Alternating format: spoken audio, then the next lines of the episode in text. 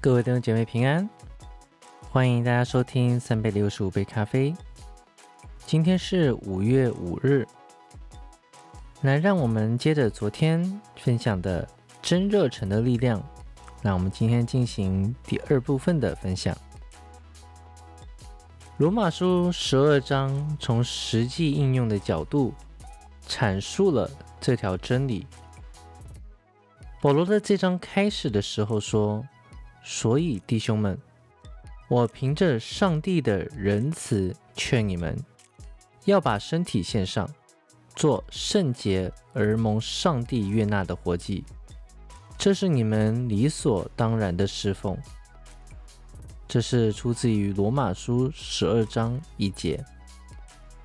保罗使用的是献祭言语，他启发我们思考献祭的朝拜者。他在此处谈论的不是犯罪后与神和解的赎罪祭，而是翻祭。翻祭是从牲畜中选取一只强壮、没有残疾的祭祀。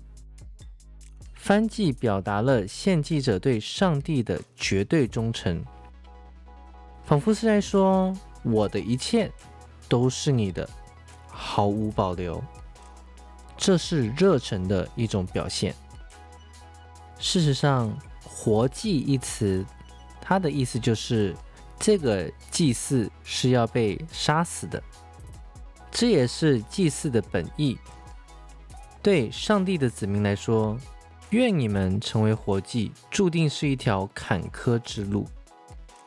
你当不断舍弃自我的好处，向神而活。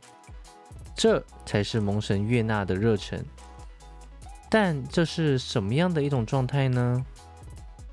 罗马书十二章余下的部分对此展开了论述，其中一节经文细致的描述了活祭的状态：殷勤不可懒惰，心灵要火热，常常服侍主。罗马书十二章十一节。此节经文有两点特别之处。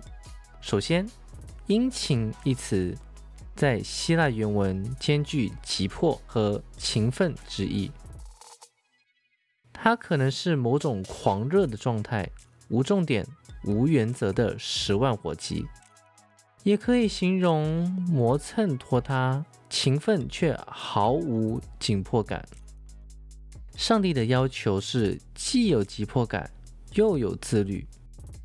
其次，经文中心灵要火热，对应的希腊原文字面上的意思是有如心灵在沸腾。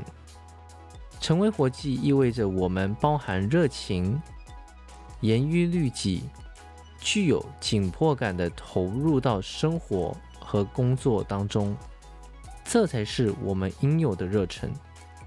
那么，真正的热忱从何而来呢？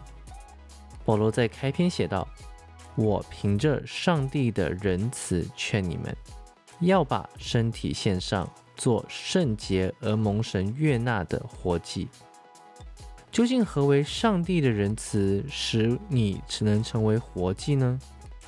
不求自己的益处，放下工作背后的工作。将全部热忱转向上帝呢？答案自然是耶稣。他是至高的活祭，是上帝的仁慈最高形式。当你看到耶稣为你受苦而牺牲，当他受难的情景深深刻刻的进入你的脑海里面，你就会清楚自己看重的事物是否仅仅是其他六宗罪的延伸了。耶稣为何要受苦？他的热忱和牺牲从何而来呢？在约翰福音中，耶稣望着门徒，对天父说：“我为了他们的缘故，自己分别为圣。”约翰福音十七章十九节。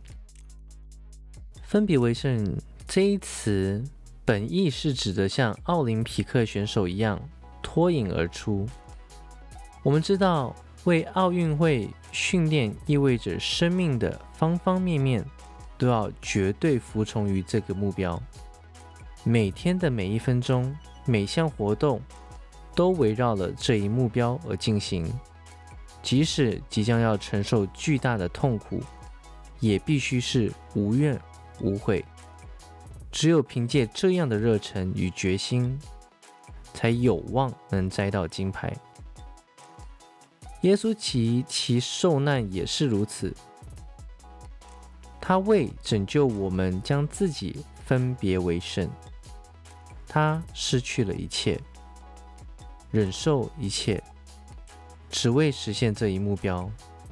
耶稣基督受难是为了你、我和天上的父。而不是为了他自己，他是我们的榜样。当耶稣受难，那长阔高深的爱打动了你，你在蒙召职位上的工作热忱也会被激发出来。当你意识到他为了拯救你所做的一切，你的骄傲和嫉妒便会消失，不再依靠更多的金钱、权势或舒适的生活来证明自己的价值。基督徒工作的动力是出于无私奉献的真热忱，而非怠惰利己的伪热忱。你为神国所接纳，因此得到了认可。你在上帝面前得以称义，因而无需再证明自己。你通过耶稣基督的献祭被拯救，因而能得享自由。你拥有无止息的爱，因此可以不懈的努力工作，以回应内心的平安和丰盛。好啦，各位弟兄姐妹，那就昨天和今天的分享，希望大家能看到我们的热忱要建立在神的爱和神的话语上面。我们要更多的知道，我们是要无私的奉献。不是为了自己，也不是为了什么，而是单单向我们的神爱我们的耶稣基督，像他的心一样，为了荣耀他，为了能活出更像他的生活，来奉献我们的每一天、每一时、每一刻。好啦，那非常感谢大家的收听，那我们明天继续以马内利，耶稣爱你们。